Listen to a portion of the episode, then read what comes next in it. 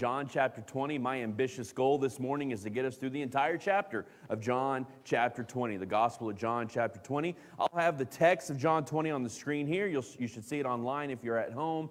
And if you would like to get on the YouVersion Bible app, you can go to More Events, um, bottom right, More, and then Events. Heritage Church of Christ will pop up there, and you can follow along in this morning's message notes there as well. When I was a teenager, my dad and I were moving my grandmother, his mother, from, from her, her longtime home to a new home. And so my dad had rented a U-Haul and we were, we were moving her from one house to the next and it was taking us all day. You know how the moving thing goes. And so we were moving all of her furniture all day. The last trip of the day, we had gotten all the big stuff over to the new place.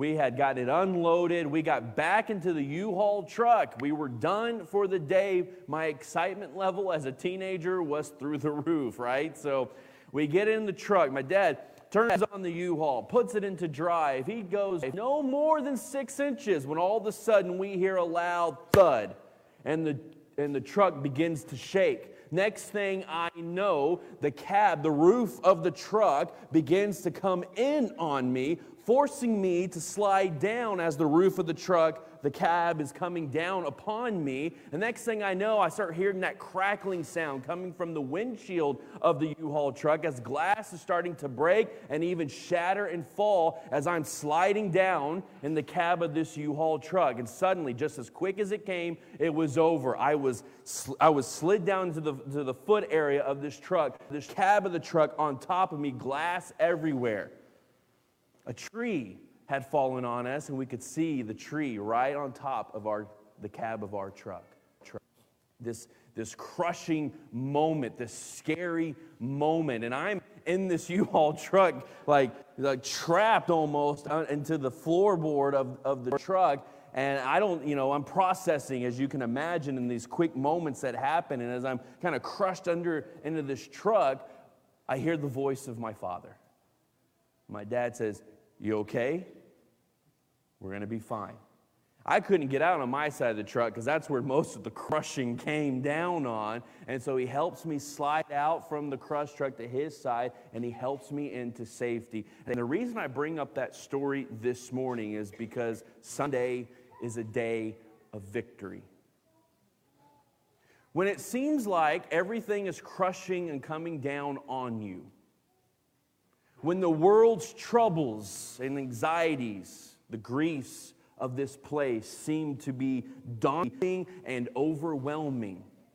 And at times in life, because you have, maybe even now, have experienced moments in life when it feels like you're in the cab of a truck that is crushing down all around you. When we experience these moments of life, we can hold to the truth that Sunday is coming. That Sunday is the day of victory. It doesn't want to browbeat us and remind us of all the trouble and all the sin and, and, and all the luggage and baggage that we carry along with us. Sunday's not a day to remind us just how guilty we are. Sunday is a day where death has been defeated where life everlasting is proclaimed and acknowledged and grasped by God's people because today, when it looked like, when it looked like the evil one had it all figured out, when he had the ball on the one yard line, and all he had to do was run it in, when it looked like victory was going to be had for the evil one in the darkness of this world, life overcame. The tomb is empty today, and today and Sunday is a day of victory. It's a day about redemption. It's a day of grace. Sundays are about hope. Sundays are about recentering. Sundays are remembering that even when you may feel trapped in the cab of the truck and the circumstances around you may be crushing, the outcome will not be death. Sundays are an anchoring point that change us forever. John chapter 20, picking up in verse 1, Jesus has been crucified. beaten, hung on the cross, tortured to death. He has been buried because when you are tortured on the cross, the only possible outcome is death. Early on Sunday morning, while it was still dark, Mary Magdalene came to the tomb and found that the stone had been rolled away from the entrance. She ran and she found Simon Peter and the other disciple, the one whom Jesus loved. She said, They've taken the Lord's body out of the tomb and we don't know where they've put him. Peter and the other disciple started out for the tomb. They were both running, but the other disciple outran Peter and reached the tomb first. He stopped and he looked and he saw the linen wrapping lying there, but he didn't go in. Then Simon Peter arrived and he went inside and he also noticed that the linen wrapping, uh, linen, the linen wrappings lying there, while the cloth that had covered Jesus' head had, had folded up and lying apart from the other wrappings. Verse 8. Then the disciple who had reached the tomb first also went in and he saw and he believed. For until then, they still hadn't understood the scriptures that Jesus must rise from the dead, they went home. You see, this Easter season is a wonderful time to be giving intentional focus on the truth that we celebrate each and every Sunday, and the truth and the reality of victory. Death has been overcome. And that message alone is so life altering. It is so life moving. It is a message that ought to bring us into a new position of how not only we see things, approach things, say things, is how we interact and live life, the choices we make, because life is our outcome. The empty tomb is our anchoring point, and Sundays Sundays are these days is the day of victory. There's a story of a man, a very forgetful man. He always would forget all kinds of things. And this one particular morning, as he's going out to work, his wife, knowing he being a very forgetful man, reminds him on his way out the door. She says, Honey, remember today is moving day. While you're at work, the movers will move us to our new home. So don't come home to this house, go to the new house. Man goes to work, day goes along, long day. He forgets what his wife had told him on the way out the door, and he goes home to the old house. He walks in, house is empty. He doesn't know what's happened. He's forgotten He's the message from his wife. So he walks back outside. He sees a group of kids out there playing, and he walks up to the group of kids and he says, Hey, kids, do y'all know the family that used to live here? Do you know where they went? One of the boys speaks up, looks at him, and says, Yeah, Dad, come on. Sunday reminds us. Sunday reminds us that moving day has occurred.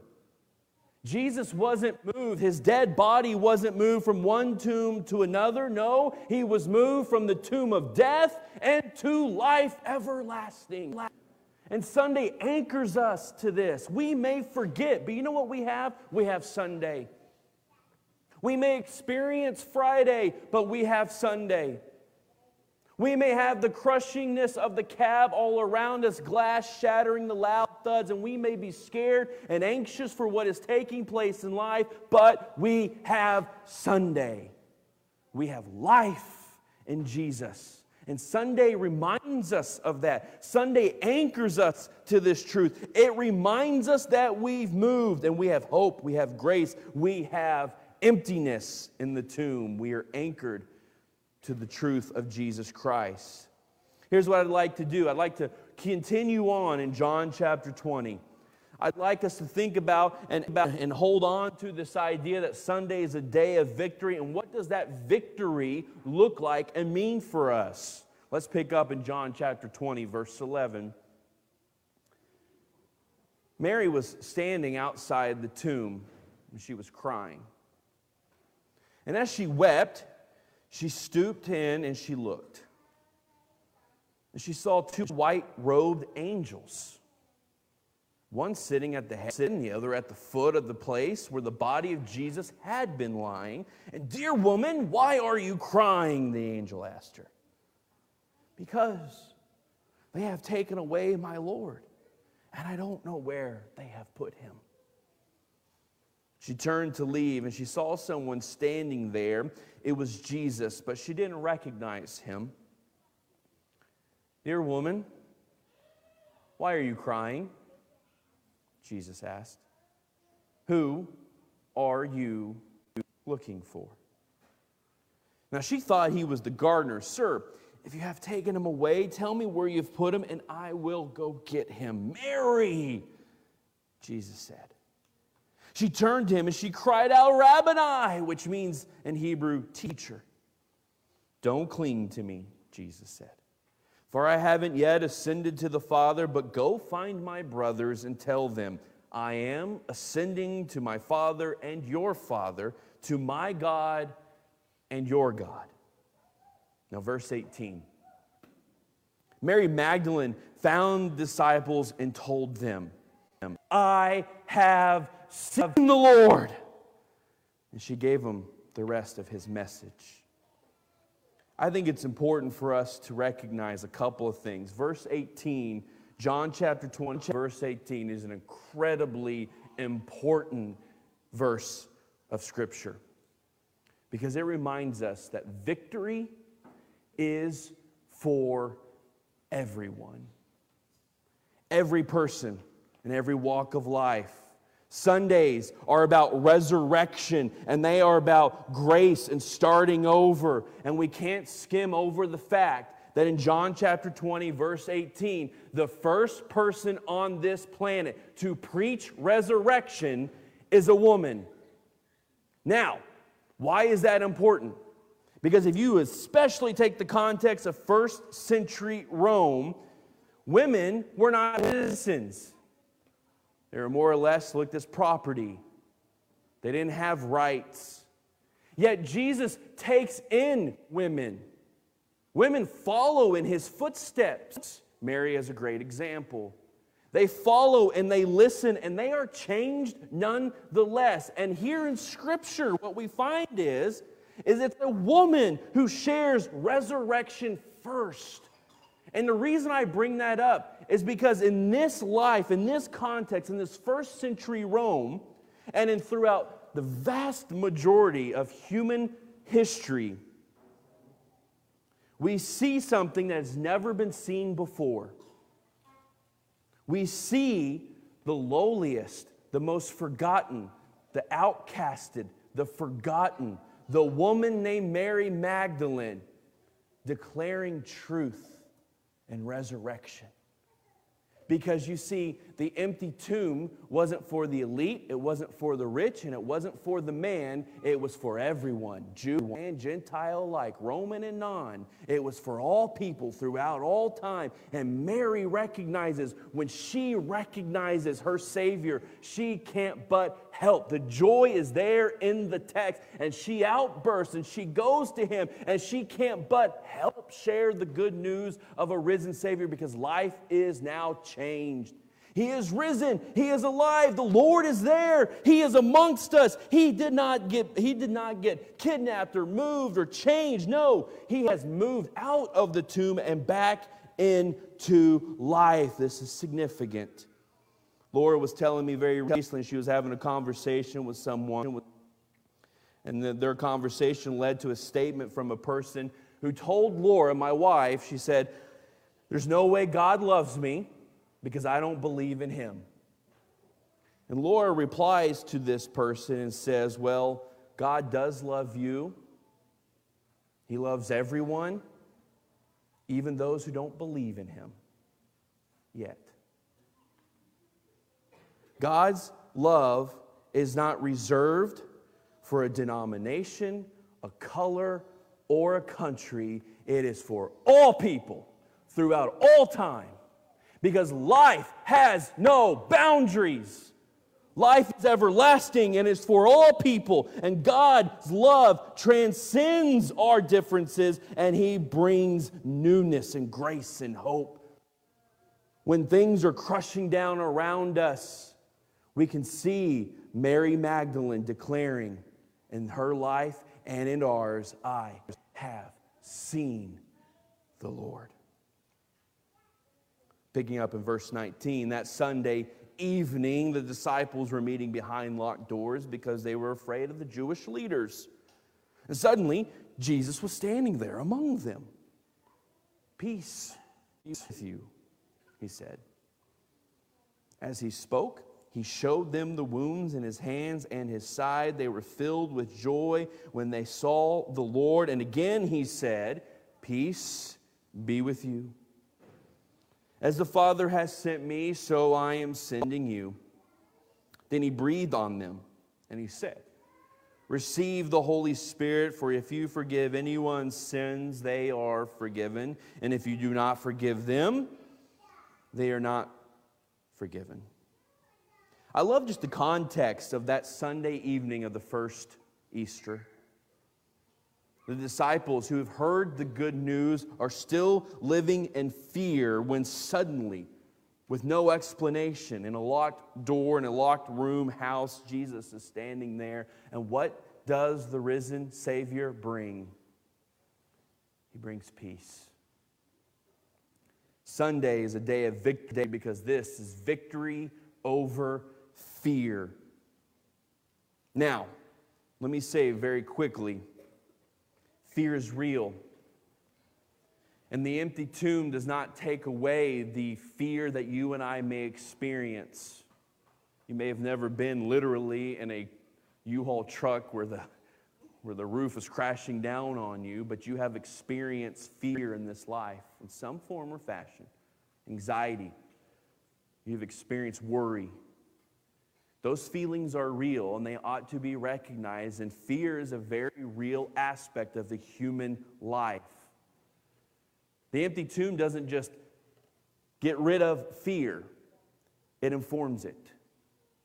It gives us a different perspective. It anchors us into a different place. When we find our moments in the crushing cab of the U Haul truck of life, when we find ourselves in those kinds of moments, we ought to be afraid and we will find ourselves afraid, but we are anchored. Our perspective is vastly different because we come from the empty tomb because that is not the final act. It is not the final word. It is not the end of the story. We find victory over our fear because the risen Savior comes to us. And you know what he says? Peace be with you. Verse 24. One of the 12 disciples, Thomas, nicknamed the twin, was not with the others when Jesus came. They told him, We have seen the Lord. But he replied, I won't believe it unless I see the nail wounds in his hands. I put my fingers into them and place my hand into the wounds in his side. Eight days later, the disciples were together again, and at this time, Thomas was with them. The doors were once again locked, but suddenly, as before, Jesus was standing among them. Peace be with you. See the earlier point, verse 27. Jesus says specifically to Thomas, Put your finger here. Look at my hands. Put your hand in the wound in my side. Don't be faithless any longer. Believe. My Lord and my God, Thomas exclaimed. And Jesus told him, You believe because you have seen me. Blessed are those who believe without seeing me. Now, there are many points to make in John chapter 20, verses 24 through 29. I'm going to make one. Recognizing we could, we could have spent our entire time here, but let me make one observation about this story between Jesus and Thomas. Sunday's a day of victory because victory happens even in our doubts. The tomb, the empty tomb, is bigger than my doubts, and it's bigger than yours. And the empty tomb can handle our doubts, it can handle our Thomas moments. It can handle the moments where we're not sure, we're uncertain, and we doubt certain aspects of life because the empty tomb anchors us. And so we come back to Sunday. You know why? Even in our doubts, because Sunday recenters us, it anchors us, it reminds us, it gives us opportunity to acknowledge and proclaim that the empty tomb changed our lives. And we have seasons and moments of life where we are more like Thomas. But guess what? Jesus was still risen when he went into that locked room and talked to Thomas. The empty tomb overcomes, it is with us, it, it, it, it informs our doubtful seasons. John chapter 20, picking up in verse 30. The disciples saw Jesus do many other miraculous signs in addition to the ones recorded in this book. But these are written so that you may have that you may continue to believe that Jesus is the Messiah, the Son of God, and, by, and that by believing in him you will have life by the power of his name. Now I love uh, the end, this ending to the Gospel of John, and I know there's another chapter but I think this is the ending to, God, to John's writing of the good news of Jesus Christ. I think John chapter 21, the epilogue. It's still John's writing, still part of the story, and we ought to pay attention to it. But John's come to his, his, you know, his big finale, right, here at the end of the movie. John chapter 21 is the post credit scene. It's the Acts to Luke, in my view. It's there, but this ending, these couple of verses, John chapter 20, verses 30 and 31, serve as this kind of fin- this, this finale to the story of a risen Savior, the good news of Jesus Christ. And you know what this, re- this ending reminds us of? John gives us a pretty clear stated purpose of his writings for this story of Jesus Christ. And the reason he gives this is because victory is every day. This story is not a one off, it's not a once a year reminder. It is there every day, and that victory that comes from the empty tomb affects us not every once in a while, it impacts us daily. And John writes the good news of Jesus Christ to tell the good news, the, the everlasting life that comes from the empty tomb of Jesus Christ every single day. And so Sunday is our victory, say is our day of victory because this day motivates us, pushes us, encourages, at times challenges, us, and sometimes wrecks us to be people who live out the victory of an empty tomb every single day. Sunday is our anchoring day. Sunday is our day of life that gives us life for all the other days.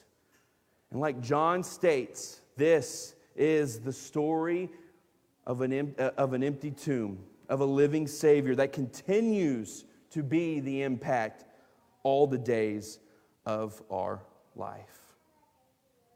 Sunday refuses to go away. Praise be to God. This past, uh, well, this weekend actually, um, was Jackie Robinson Day in Major League Baseball. Jackie Robinson uh, was the first African American player in Major League Baseball. He broke the color barrier. And so I, I've been reading and hearing lots of Jackie Robinson stories over the last week because uh, I don't, those who know me, this won't shock you. I listen to a lot of baseball talk, okay? And so I heard one particular Jackie Robinson story that I had never heard before.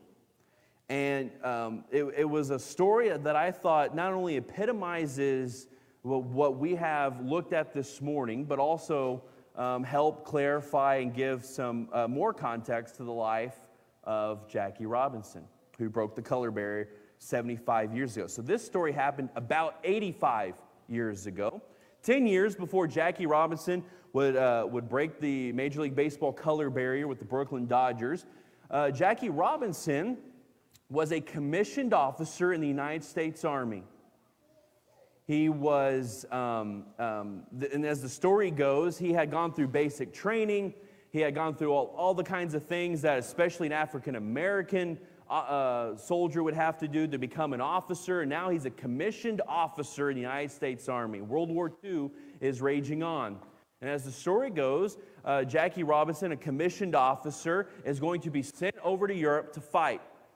And so, a couple days before his, his departure, he's getting on a bus.